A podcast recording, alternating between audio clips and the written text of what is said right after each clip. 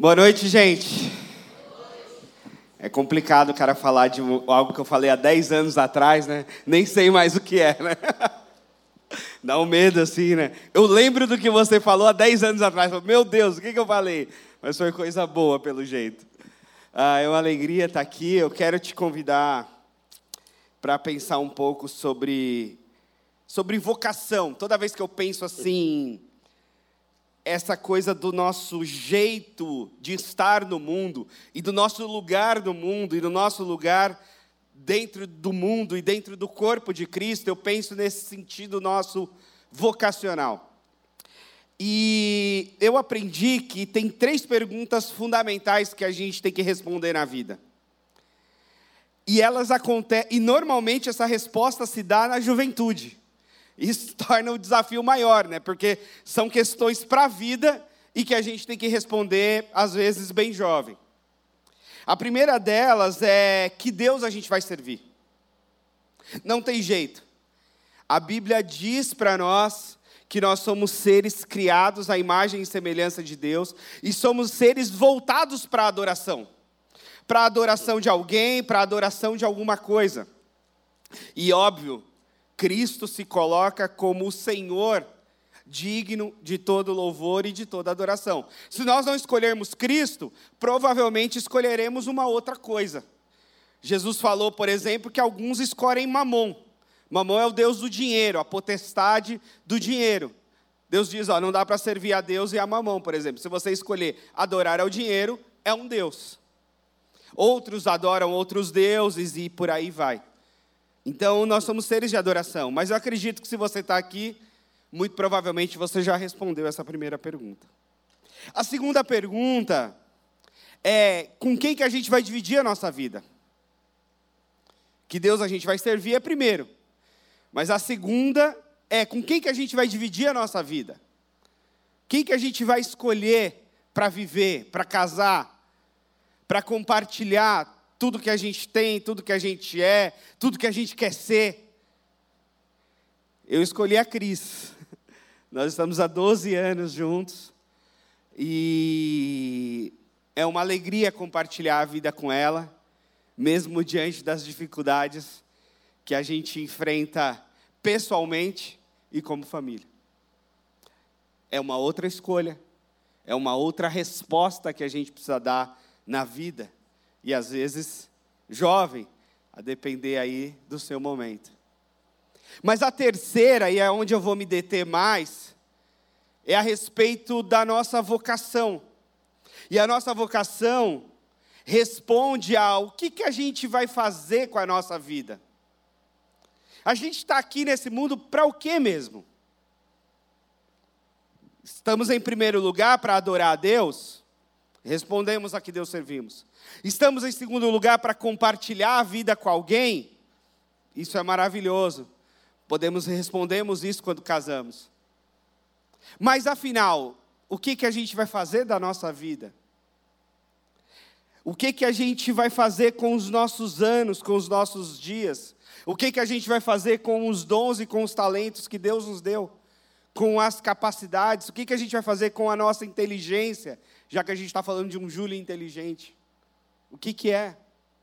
E um dos jeitos que eu gosto de olhar para a Bíblia é justamente olhar a nossa história dentro do todo da história bíblica. Porque a Bíblia, ela conta uma história.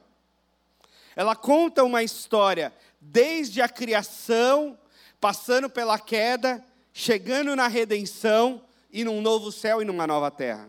Então a Bíblia conta uma história. E nós estamos dentro dessa história. E é bom que a gente se encontre dentro dessa história, porque senão a gente fica perdido no mundo, porque senão a gente vai olhar e espelhar a nossa vida em outro lugar. Mas a Bíblia conta uma história e nós devemos nos encontrar nessa história bíblica. E a primeira parte, então, da nossa vocação está bem no começo dessa história bíblica, porque está lá no Gênesis. Olha só o que diz o Gênesis, eu quero ler aqui o texto de Gênesis, capítulo 2, no versículo 7. É o texto que fala da criação de Deus. Deus está criando o universo, Deus está ordenando, organizando todas as coisas nos primeiros dias da criação. Mas no capítulo 2, versículo 7, o texto sagrado diz que o Senhor Deus formou o homem aqui, o humano, aliás, Adão, Adam significa humano, humanidade. Formou o homem do pó da terra e sobrou em suas narinas o fôlego da vida. E ele se tornou um ser vivente. O que isso diz para nós? Isso diz para nós que a primeira parte da nossa vocação, e eu diria que nós temos partes de vocação ou dimensões da vocação. E a primeira dimensão, a dimensão mais básica da nossa vocação, é que Deus nos criou à imagem e semelhança dele, deu-nos a vida, soprou em nós a vida, nos formou do pó da terra, soprou em nós a vida, e nós nos tornamos pessoas, seres viventes, almas viventes, numa outra tradução. Então a primeira vocação nossa, o que a gente está fazendo aqui no mundo, o que a gente tem que ser nesse mundo, a gente tem que ser humano. Isso parece óbvio, né? A gente tem que ser humano. É, mas não é tão óbvio assim. Porque há situações e atitudes que nós olhamos as pessoas e dizemos, isso é desumano. Isso está fora da humanidade, ou está fora do propósito de ser humano que Deus criou todos nós. Isso é desumano. É por isso que uma das definições que eu mais gosto de pecado é tudo aquilo que nos desumaniza ou faz com que a gente desumanize alguém. O pecado é tudo que nos desumaniza e faz com que a gente desumanize alguém. Toda vez que a gente se põe como um objeto, ou toda vez que a gente coloca uma outra pessoa como objeto, isso é desumano. Toda vez que a gente considera alguém menor que nós, abaixo de nós, isso é desumano. Porque todo ser humano está em condição igual diante de Deus. Toda vez que colocamos alguém muito acima de nós, também o desumanizamos, porque fazemos dele um ídolo. Também não é. Também é pecado, porque idolatria também é pecado. Então percebe que a primeira parte da nossa vocação é a gente lutar para que a gente seja humano. É por isso que eu aprendi com um dos meus mestres, e nunca me esqueci, que Jesus Cristo é Deus como é e o humano como deve ser.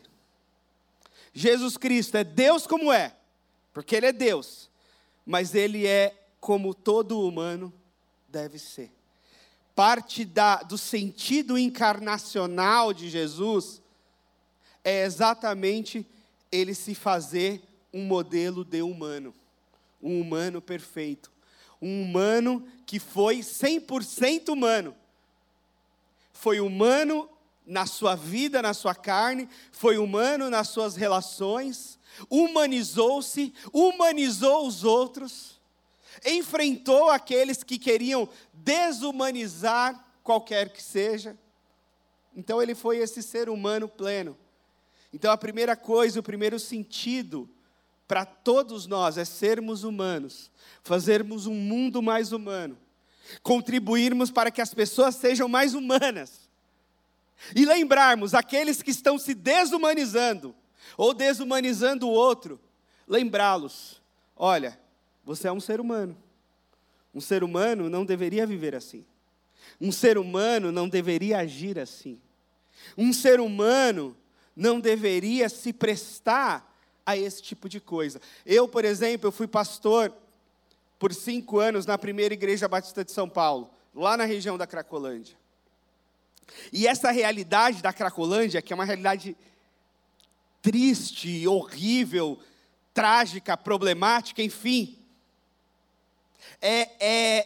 é um case e um exemplo de desumanização, de pessoas que se tornam quase que zumbis, e aí elas estão tão desumanizadas pela própria condição de uso de drogas, estão desumanizadas pelo resto da sociedade que olha para elas e é difícil ver um ser humano ali, estão desumanizadas pela violência que elas recebem, estão desumanizadas pelas violências que elas cometem, porque elas também cometem violências, roubam, assaltam, furtam e etc.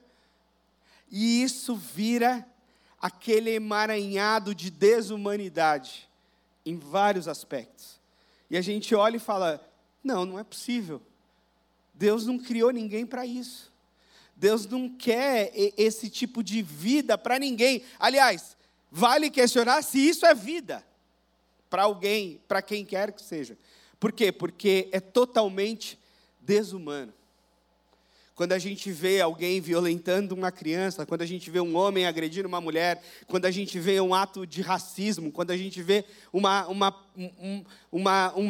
flagra de pedofilia, a gente fala, isso é desumano. Isso está fora da humanidade, isso está fora daquilo que Deus programou para toda e qualquer pessoa. Então, o primeiro sentido de encontrarmos na Bíblia é nós sermos humanos, tal qual fomos criados para ser, a imagem e a semelhança de Deus. Então, o primeiro resgate da nossa verdadeira identidade, do nosso verdadeiro lugar, da nossa verdadeira vocação é sermos humanos. Mas aí Jesus Cristo vem e dá o exemplo de humano pleno. Mas aí ele dá um desafio ainda maior. Olha só o que está lá em Efésios capítulo 4. Agora é o apóstolo Paulo que escreve para a gente. E aí esse é um outro desdobramento da vocação. Olha o que diz o Paulo. Ele está preso. Efésios é uma das cartas da prisão. E o apóstolo Paulo diz, como prisioneiro no Senhor, rogo-vos que vivam de maneira digna da vocação que receberam. Sejam completamente humildes e dóceis, e sejam pacientes, suportando uns aos outros com amor. Façam todo o esforço para conservar a unidade do Espírito pelo vínculo da paz. Há um só corpo, um só Espírito, assim como uma só esperança, para o qual vocês foram chamados. Agora a gente dá um outro passo, que é o passo da nossa vocação cristã. Jesus diz, olha, ser humano é muito legal. Ser humano é bacana e todo mundo tem que ser humano. Tem que ter humanidade. Humanismo, né? Como corrente filosófica, né? De valorização da pessoa, do ser humano. Ok, é bom. Mas agora tem um outro passo. Esse outro passo é a vocação cristã. E essa vocação cristã, ela vai um pouco mais profundo, porque agora não trata-se só de ser humano, de tratar o outro como humano também, mas trata-se de ser cristão, de ser imitador de Cristo, de ser discípulo de Jesus. E Jesus, por exemplo, quando ele vai ensinar sobre os mandamentos, ele diz, olha, a Bíblia toda se resume em amar a Deus sobre todas as coisas e o próximo como a ti mesmo. A citação lá do Deuteronômio. Mas depois, mais adiante, ele diz, agora quem tem mais amor do que eu de dar a vida pelos amigos? E ele diz, ninguém está tirando a minha vida, eu estou dando a minha vida na cruz. Então perceba que Jesus ama a Deus, acima de todas as coisas, o Pai, ama o próximo como a si mesmo, e depois ele aprofunda mais esse amor a ponto dele mesmo entregar a própria vida por amor a tantos outros pecadores como eu e você. Então a vocação cristã dá um passo agora mais profundo.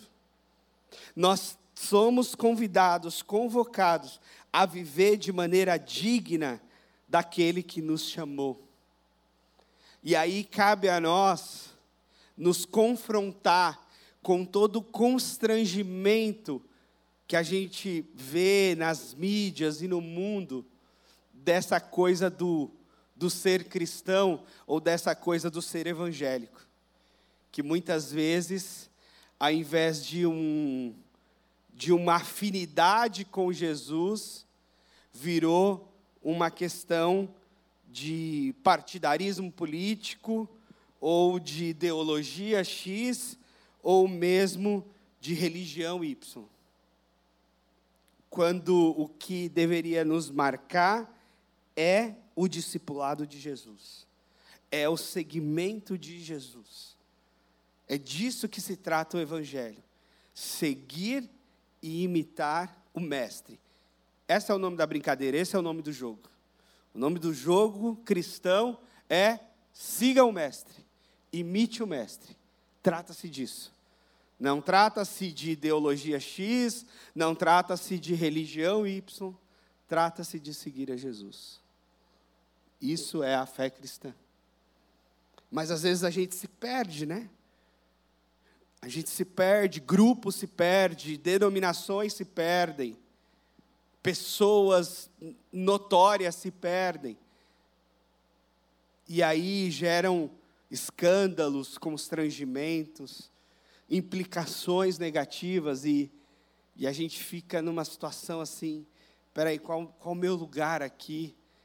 Qual o meu lugar no mundo? O que eu faço? Eu lembro de quando eu estava estudando teologia e o constrangimento de dizer que eu estava estudando teologia num ambiente com outros universitários que ou não sabiam o que era teologia ou tinha um sério preconceito com a teologia, né? Ou em alguns ambientes dizer que é pastor e viver essa realidade do sério preconceito que se tem como pastor, que muitas vezes, claro, todo preconceito é péssimo, então, mas às vezes é um preconceito assim que tem até um pouquinho de razão, que eu falo, olha, talvez você tenha um preconceito com esse termo pastor, e eu até te entendo um pouco, e aí eu tento me explicar, talvez de alguma forma, quase que pedindo desculpas por ser pastor, mas não por constrangimento diante da minha vocação, mas talvez um constrangimento diante da realidade social no qual o Brasil está inserido, no qual as figuras pastorais midiáticas estão inseridas. Muito doido, né? Mas ainda assim, não devemos desistir de ser evangélicos, não devemos desistir e de afirmar que somos cristãos, que somos discípulos de Jesus. Mas temos de estar engajados nesse discipulado de fato. Temos de estar envolvidos neste segmento de fato. Senão seremos mais hipócritas como aqueles que Jesus tanto confrontou nos dias dele. Seremos mais dissimulados tanto quanto vários outros que Jesus confrontou nos dias dele. Seremos mais perversos quanto aqueles que Jesus confrontou nos dias deles, que usavam com perversidão a própria religião e a própria Bíblia. É muito sério isso. É muito sério o seguimento de Jesus. E isso é parte fundamental daquilo que a gente foi chamado. A gente não foi chamado só para ser humano. Ser humano é a primeira parte. A gente foi chamado para ser cristão. E aí é um tipo de humano que precisa ir mais fundo. Precisa estar mais disposto a servir, a se entregar, a negar a si mesmo. A seguir a Jesus, de fato. E agora existe ainda uma terceira dimensão. Além de ser humano e além de ser cristão, nós também temos vocações muito próprias. Nós também temos um lugar muito próprio no mundo. E esse é mais difícil Porque a gente precisa se encontrar na Bíblia. Mas a Bíblia não vai descrever necessariamente para nós o tipo específico da nossa vocação. Porque o tipo específico da nossa vocação tem a ver com os dons, com os talentos, com a história que Deus está escrevendo junto com a gente. E isso é muito interessante na fé cristã, porque na fé cristã nós não acreditamos em destino, nós acreditamos em propósito. E essas coisas são diferentes, embora possam parecer de vez em quando. Destino é você ter um destino traçado do qual você não tem autonomia de mudança.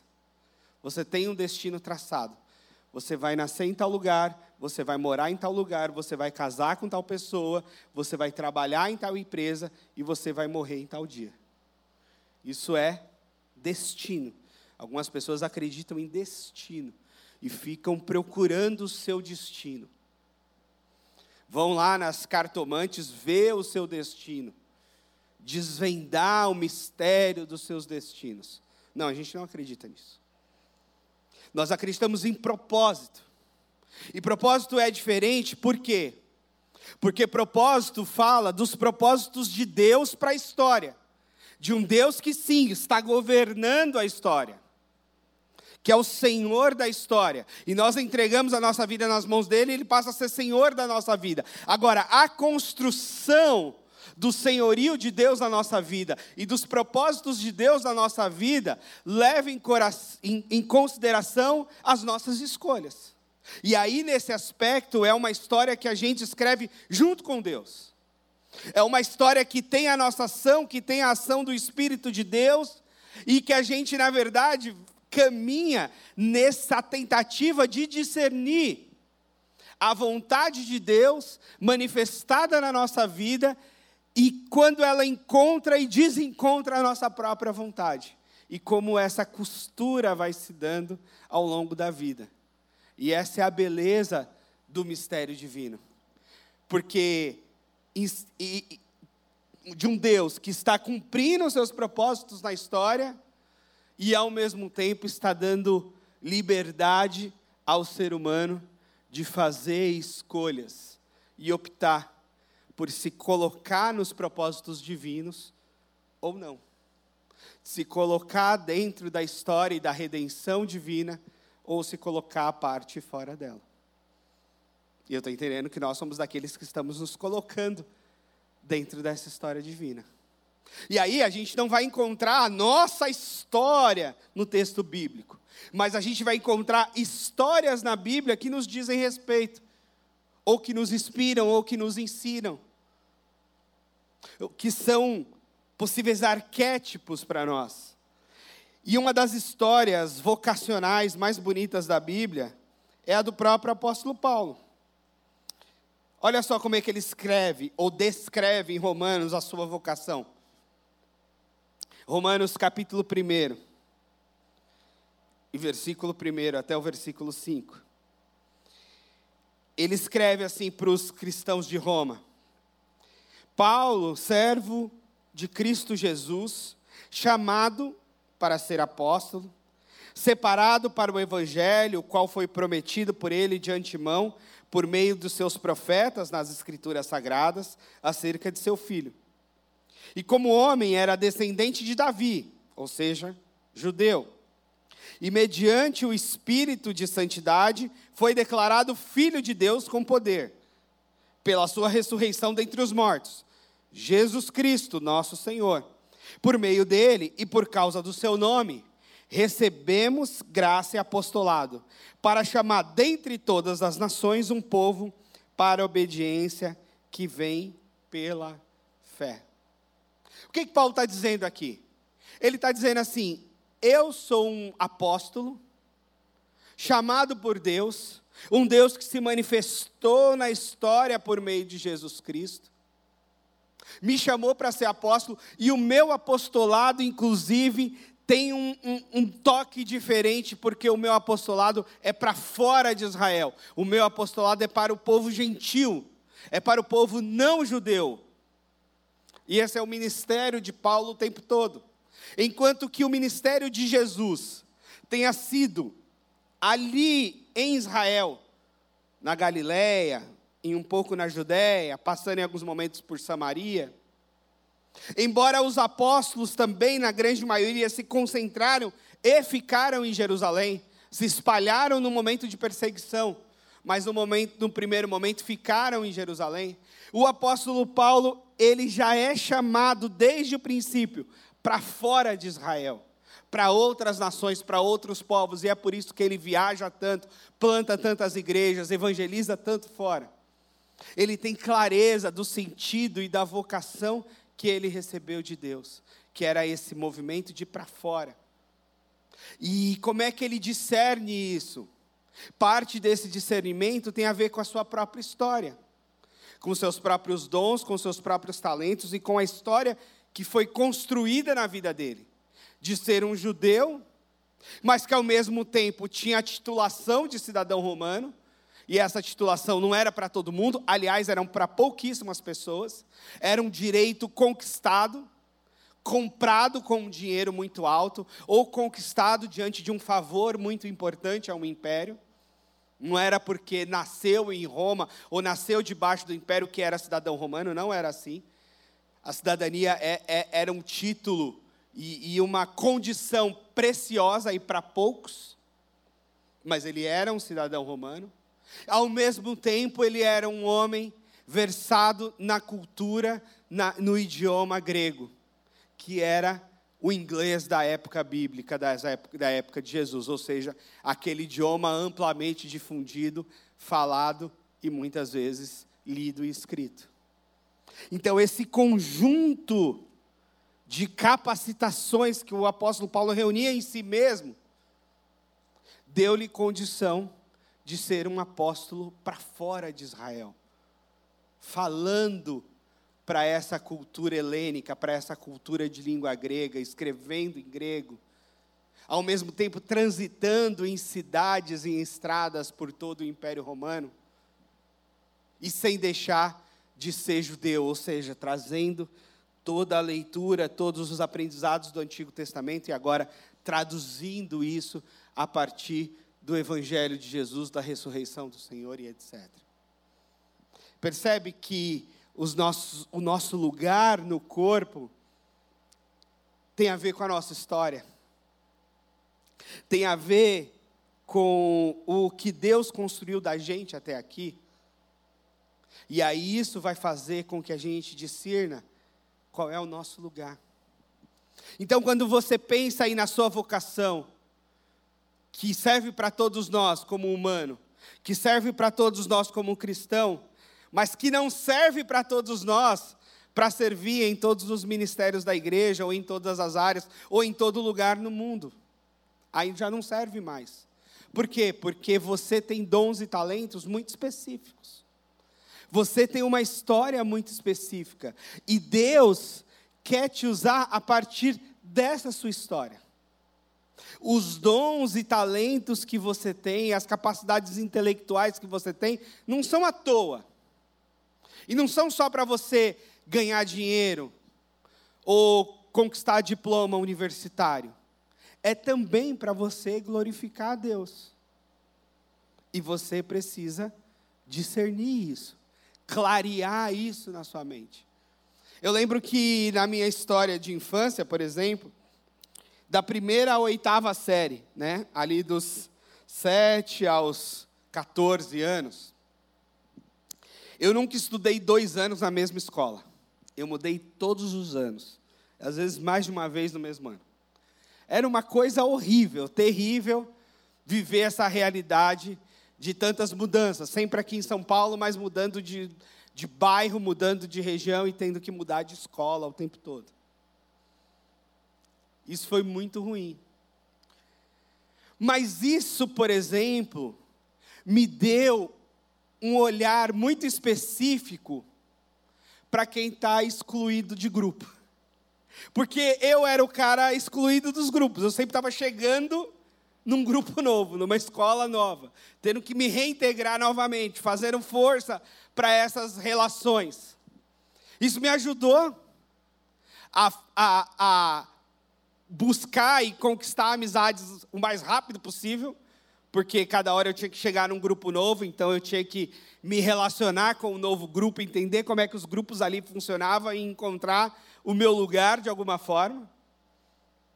E no ministério, eu lembro que eu trabalhei na Batista da Água Branca, na IBAB, na época da formação teológica, e parte da dificuldade de uma igreja grande, talvez aqui na IBP seja também uma realidade dessas, porque é uma igreja grande, é abraçar todo mundo, é incluir todo mundo. Porque os grupos já estão se formados, a igreja é grande, já tem as panelinhas e tal. Mas eu lembro que lá na juventude eu comecei a fazer grupo de discipulado, pegando os mais excluídos. Eu pegava assim e ficava observando as rodinhas antes ou depois dos cultos, e quem é que não estava em nenhuma roda. Era esse que eu chamava para o meu grupo, porque era um jeito de abraçar, de incluir, de discipular e de caminhar junto. Então, percebe aquilo que a gente vive na nossa história, e às vezes até meio traumaticamente na nossa história, aí Deus usa isso para a gente começar a abençoar outras pessoas, a ajudar outras pessoas, a curar outras pessoas. Isso é uma das grandes belezas do Evangelho, na verdade. É Deus pegar uma desgraça e transformar em bênção, né? Deus pegar um negócio super complicado que você já viveu na sua vida e agora você redimir essa sua história e abençoar pessoas a partir disso. Isso é um exemplo simples, até bobo talvez, mas é o que para mim faz muito sentido no meu ministério, no meu olhar para a vida, para as pessoas, para o mundo. Perceber isso. E eu tenho certeza que você tem a sua história, os seus percalços na sua história, ao mesmo tempo a cultura com a qual você foi criada, ao mesmo tempo condições intelectuais e dons que você recebeu de Deus. E você precisa discernir isso e colocar isso a serviço do reino. Colocar isso a serviço do corpo de Cristo. E quando eu penso a serviço do corpo de Cristo, eu não penso só dentro da igreja, eu acho que dentro da igreja também, mas muitas vezes fora dela, porque o corpo de Cristo, ele está em movimento no mundo, ele está pelas ruas, ele está aí. Aqui é o corpo reunido, se encontrando. Mas esse corpo se encontra no sábado e se espalha daqui a pouco. E se encontra domingo de novo e se espalha na segunda de novo. E é essa a própria dinâmica da igreja. Aliás, a palavra grega, né, que vem a ser traduzida por igreja, a eclésia, tinha um sentido de assembleia. E o sentido inicial da igreja era justamente de ajuntar e também de espalhar. E a lógica do Evangelho é essa lógica de ajunta e espalha. A gente ajunta para a adoração e se espalha para o serviço. Eu lembro, por exemplo, da história do Pedro do Borel, que para mim é uma história muito marcante a respeito de dom e de serviço. Um cara extraordinário que eu conheci lá no Borel, no Rio. E o Borel é um morro, foi muito violento, hoje nem tanto, mas ainda é bastante problemático. E a história do Pedro, no começo do ministério dele, que ele estava lá, e ele falou que no começo do ministério ele era de uma igreja mais de classe média, do asfalto. Lá no Rio tem muito isso, né? Um morro e o asfalto. Ele fazia o trabalho missionário no morro e era de uma igreja do asfalto. E ele falou que as igrejas estavam fazendo viagem para Israel. Eu vi aqui um cartaz bonito ali, Dubai e tal, pastor Jonas. Eu fui ano passado, foi muito legal. Eu sou guia também de viagens assim para Israel, é fantástico. E aí o Pedro falou assim, quero ir, Senhor, para Israel, quero ir para a Terra Santa, quero pisar onde o Senhor pisou, quero andar onde o Senhor andou. Maravilhoso, extraordinário, fazer lá um passeio de barco lá no Mar da Galileia, fazer um culto lá no Getsêmani. Cara, maravilhoso. E ele falou que um dia Deus respondeu ele, porque ele não, né, ficou orando por um milagre, não tinha grana, ficou orando. Ele falou que um dia Deus respondeu ele. E ele falou que a resposta de Deus para ele foi a seguinte, foi assim: Pedro, mais importante do que você andar onde eu andei, é você me fazer andar onde eu ainda não andei. E quer saber, Pedro, nesses becos aqui do Borel, tem muito lugar onde eu ainda não andei. Tem muita casa que eu não entrei. Tem muita rua que meus pés ainda não passaram. E como é que os pés de Jesus passam pelas ruas? Como é que os pés de Jesus entram nas casas? Jesus não é fantasma. Se ele não é fantasma, como é que ele entra? Como é que ele anda? Como é que ele abraça? Ele usa o seu corpo. É o corpo de Cristo que anda, que pisa, que abraça, que estende a mão, que fala. É o corpo de Cristo. E o próprio texto de Efésios 2 vai dizer que Cristo é o Senhor sobre todas as coisas. E como Senhor sobre todas as coisas, sobre todo o universo, Deus o deu como cabeça da igreja, que é o seu corpo. Então Cristo não foi um fantasma. Ele teve um corpo quando pisou nesse mundo. E depois de ressurreto, ele continua tendo um corpo. Mas agora, não é um corpo humano de uma pessoa, mas o corpo dele é representado por toda a igreja, por várias pessoas. Ele continua sendo cabeça, mas nós somos o corpo. Os nossos dons e os nossos talentos estão em parte desse corpo. Mas isso só vai funcionar se a gente se movimentar. Se a gente servir, se a gente discernir o nosso lugar e estar disposto a esse serviço. Porque se ninguém levar Jesus para pisar no Morro do Borel, Jesus não vai pisar. Porque ele não é um fantasma.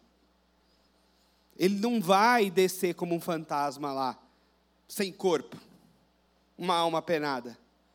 Não. Ele usa o corpo dele para agir no mundo. Quando Jesus Cristo diz aos discípulos: vocês vão fazer coisas muito maiores das que eu fiz. Para mim, a explicação mais plausível para isso não é que nós vamos ressuscitar mortos, embora possamos. Não é que nós vamos curar tantos enfermos, embora possamos. Não é que nós vamos expulsar tantos demônios, embora... É que nós teremos condição de fazer muito mais coisas, porque nós somos muito mais pessoas. O corpo de Cristo naquele momento era só o corpo dele. Quando ele ressuscita, e ele define que agora o seu corpo na terra é a igreja toda, ah, sim, a gente vai fazer muito mais coisa. A gente tem muito mais tempo, a gente tem muito mais gente. A gente tem muitos dons, a gente tem muitos talentos, a gente tem muitas inteligências a serem desenvolvidas ao longo da história e em todo o mundo, para fazer valer a presença do corpo de Cristo nesse mundo, para de fato fazer Jesus andar por todas as ruas, fazer com que ele entre em todas as casas, fazer com que ele esteja em todos os lugares, em todos os hospitais, em todos os tribunais, em todas as escolas, em todas as empresas. Mas como é que ele estará? Ele estará por meio do seu corpo. E quem é o corpo de Cristo? Eu e você. A igreja é o corpo de Cristo. E agora você só precisa discernir a sua parte nesse corpo. Eu não sei se você é o dedinho da mão, o dedinho do pé, o indicador, o dedo médio, o polegar. Eu não sei se você é pescoço, se você é o pé, se você é o joelho. Eu não sei, você vai discernir aí. Considera os seus dons e seus talentos. Considera a sua história. Considere suas afinidades, os seus gostos. Considere aquilo que as pessoas reconhecem em você e dizem, olha, você sabe fazer esse negócio, né? Olha, parece que você tem um talento para isso. Considere essas coisas e coloque elas à disposição do Senhor. Dizendo, Senhor, então me usa, estou aqui, é isso aqui que eu tenho. Tenho esse diploma, tenho aqui esse corpo aqui, tenho aqui essa história, está aqui. Esse é o grande lance. O grande lance do Evangelho é a gente pegar os nossos 2 pães e os nossos peixinhos, 5 pães e 2 peixes, né, a história, entregar para o Senhor, dizer aqui, ó, é o que a gente tem isso aqui. Isso aqui é o meu lanche, isso aqui é o que eu tenho. E deixa Deus multiplicar, deixa Deus usar, deixa Ele fazer. Eu lembro de quando eu comecei a ler a Bíblia e tentar discernir o meu lugar, assim, no ministério e no corpo de Cristo, e eu achava que o meu lugar no mundo, inclusive, era sendo jogador de futebol. Quem não achou, né? Que menino brasileiro não achou que o seu lugar no mundo era ser jogador profissional? E eu era desses. Aí fui e tal, uma briga com Deus e com a bola e tudo mais. Aí eu me tornei profissional de futebol com 19 anos, num clube pequeno, lá no interiorzão. Aquele sofrimento doido. E eu falei, não, mas vai dar certo, vamos lá. Aí eu machuquei o joelho, me arrebentei todo. Já foram 5 cirurgias nos joelhos aqui, 6 pinos, tudo ferrado.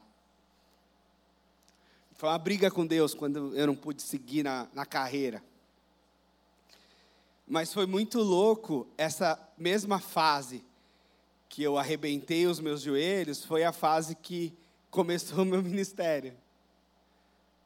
Inclusive antes de arrebentar os joelhos, porque eu lembro de estar lá com 18, 19 anos, lá no time que eu jogava, e a gente estava lá, morando lá debaixo da arquibancada, né? A gente morava dentro do estádio. Né? No interior é muito comum isso, né? Você tem o estádio da cidade, e aí você tem lá a estrutura do estádio e um alojamentão para os caras morar lá. E a gente morava lá, 20, 30 caras.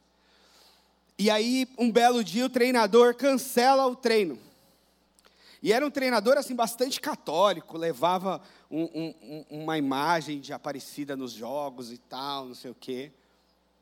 Mas ele sabia que tinha alguns evangélicos no grupo e eu era um deles, porque a gente tinha que pedir autorização para sair, chegar mais tarde, a coisa dos horários de culto e tal, por conta da concentração. E aí um dia a gente acorda, e assim, a gente dormia do lado do campo, né? Então acorda e vai para o treino. E aí a gente ia treinar de manhã, almoça, dá uma descansadinha e vem para o treino da tarde. O treino da tarde era às 3h.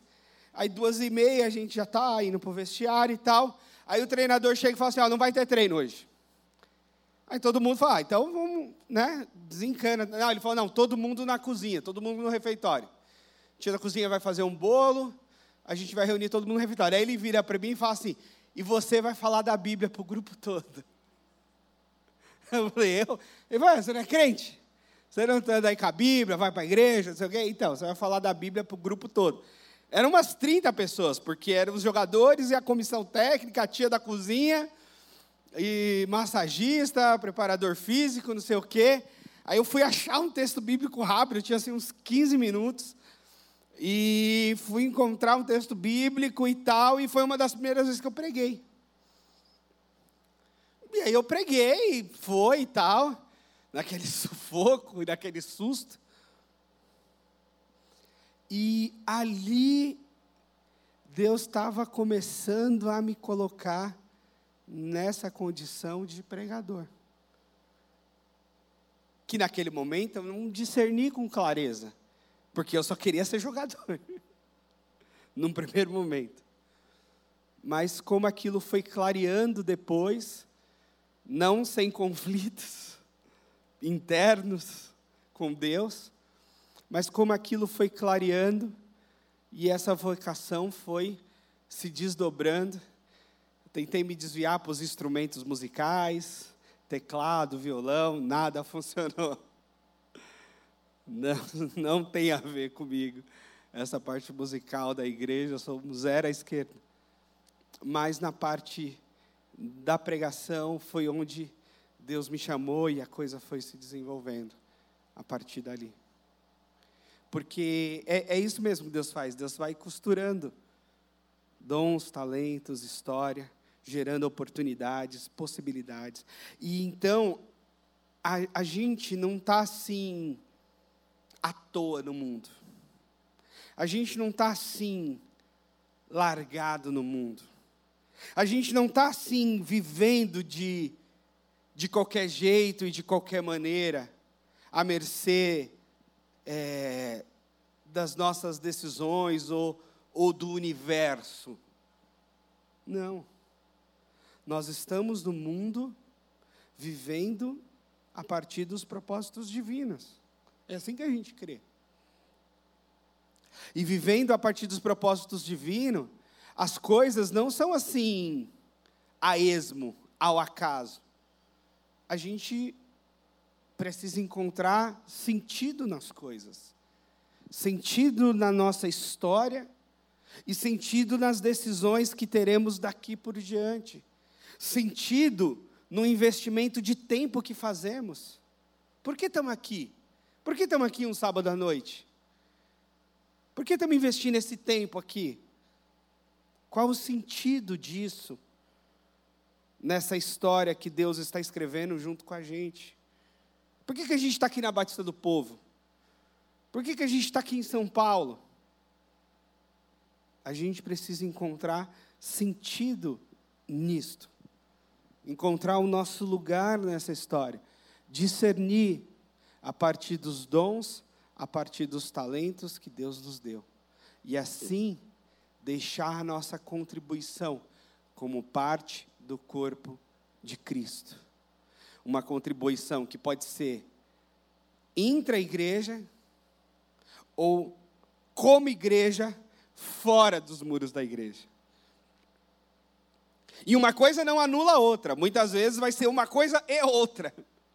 Vai ser essa dinâmica de dentro e fora, do ajunta e do espalha.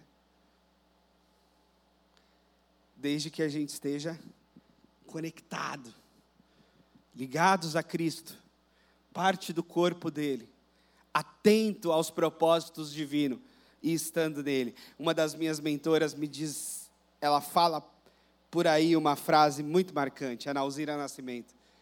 Foi uma missionária batista extraordinária. Aliás, se vocês encontrarem a biografia dela na internet, porque tem um livro e o livro está esgotado, mas talvez você encontre aí nos PDFs da vida. África, Amor e Dor. Uma mulher responde a Castro Alves. A Nauzira foi a mulher que era missionária na Angola no período de guerra civil. E quando estourou a guerra, ela era técnica de ela era enfermeira, e a ONU tirou todos os estrangeiros. Ela foi dada como morta para a família, porque ela não saiu. Ela foi dada como morta, porque a ONU garantiu que tinha tirado todos os estrangeiros do país. Mas ela ficou porque ela disse que Deus disse para ela ficar no meio da guerra. E no meio da guerra, ela chegou a fazer cirurgia e ferido de guerra dentro da igreja. Porque o lugar de refúgio que ela ficou, especialmente nos dias de bombardeio ininterrupto, foi dentro da primeira igreja batista do Uambo, em Angola. E lá, como enfermeira, ela fez cirurgia e gente ferida de guerra. E depois foi um reencontro quando ela foi dada como viva de novo para a família. E a Ana Alzira, que hoje mora aqui em São Paulo, ela tem uma frase muito marcante que ela diz: Deus, não me deixa de fora do que o Senhor está fazendo no mundo. Deus, não me deixe de fora do que o Senhor está fazendo no mundo. Deus está fazendo coisas extraordinárias do mundo. Deus está redimindo toda a humanidade. Deus está reconciliando todo o universo consigo mesmo, por meio de Jesus Cristo. E a gente precisa estar junto com Deus nessa. A gente precisa estar com Ele nessa. A gente precisa estar com os nossos dons, com os nossos talentos, com a nossa vida, junto com Ele, nessa redenção de todo mundo, de toda a história. Então, o que eu quero muito para cada um de vocês, para a minha própria vida, é que a gente não fique de fora do que Deus está fazendo no mundo. Que a gente não se coloque fora dos propósitos divinos. Porque se a gente colocar-se fora dos propósitos divinos, nós não somos diferentes dos pagãos, nem dos ateus, que se colocam fora de Deus, out de Deus. Mas como cristãos, como servos do Altíssimo, a gente se coloca dentro dos propósitos divinos, dentro daquilo que Deus quer fazer na história, no mundo, e a gente é parte disso. Então, discerna o seu lugar, tenha mentores espirituais que te ajudem a discernir, tenha pessoas que te ajudem a discernir, coloque sobre a mesa seus dons, seus talentos, coloque isso em oração, discerna o seu lugar e sirva, se coloque dentro da missão do Senhor, porque você só terá ganhos, você só terá benefícios, você só experimentará coisa boa dessa experiência de viver dentro do propósito divino. Amém? Você pode ficar de pé para a gente orar, por favor?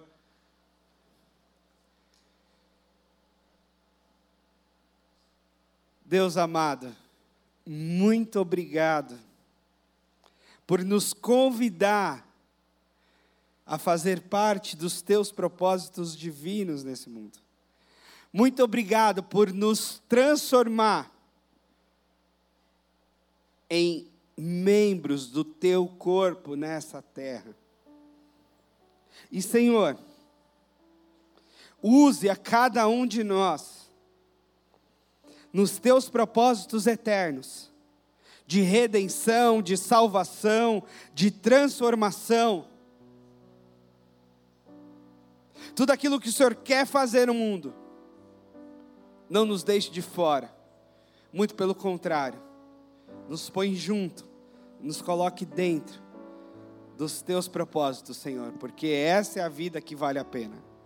Viver debaixo da tua vontade, dos teus propósitos, e colocar tudo que temos e que somos a teu serviço, Senhor, para a tua glória, para todos sempre, no nome santo de Jesus, amém.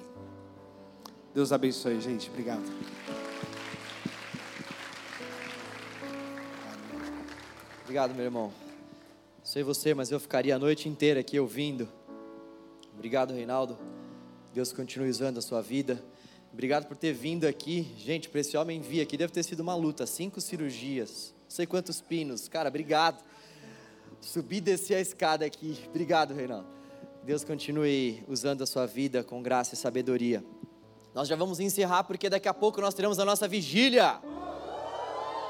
Se você veio aqui hoje para o nosso culto e não estava sabendo, é o seguinte, nós vamos ter uma vigília para encerrar o nosso juro inteligente. Nada melhor do que a gente encerrar esse juro de joelhos, juntos, clamando ao Senhor. Vai ser no Templo 2, vai começar às 11h59, tá bom? Então, você vai ter um tempo para dar uma saída, comer alguma coisa e voltar. Por favor, volte. Deus tem preparado muito mais para nós nessa noite. Eu tenho certeza que você vai ter experiências com o Senhor, porque o Senhor, mais uma vez, vai se revelar a nós através da palavra, das orações, dos louvores. Então venha para cá, vai ser no Templo 2, é um templo que fica 4 lances de escada à sua direita aqui, logo na saída, tá bom? Então sai, vai comer alguma coisa com a galera e depois volta para cá. Vamos começar pontualmente às 11h59. Nós também, a partir do próximo sábado, vamos começar uma nova série aqui no Canal Jovem. Essa série se chamará Desafios Contemporâneos. nós vamos falar sobre racismo, nós vamos bater um papo aqui sobre racismo. Eu vou conversar com duas pessoas aqui do canal, e eu queria que você também viesse e trouxesse amigos. É um tema muito vigente nos nossos dias, a gente vai bater um papo, entender melhor dessas pessoas, como que elas lidam com os preconceitos, como que elas lidam com a vida de uma forma geral e tudo que elas acabam sofrendo aqui no nosso país pelo fato de serem negros e negras.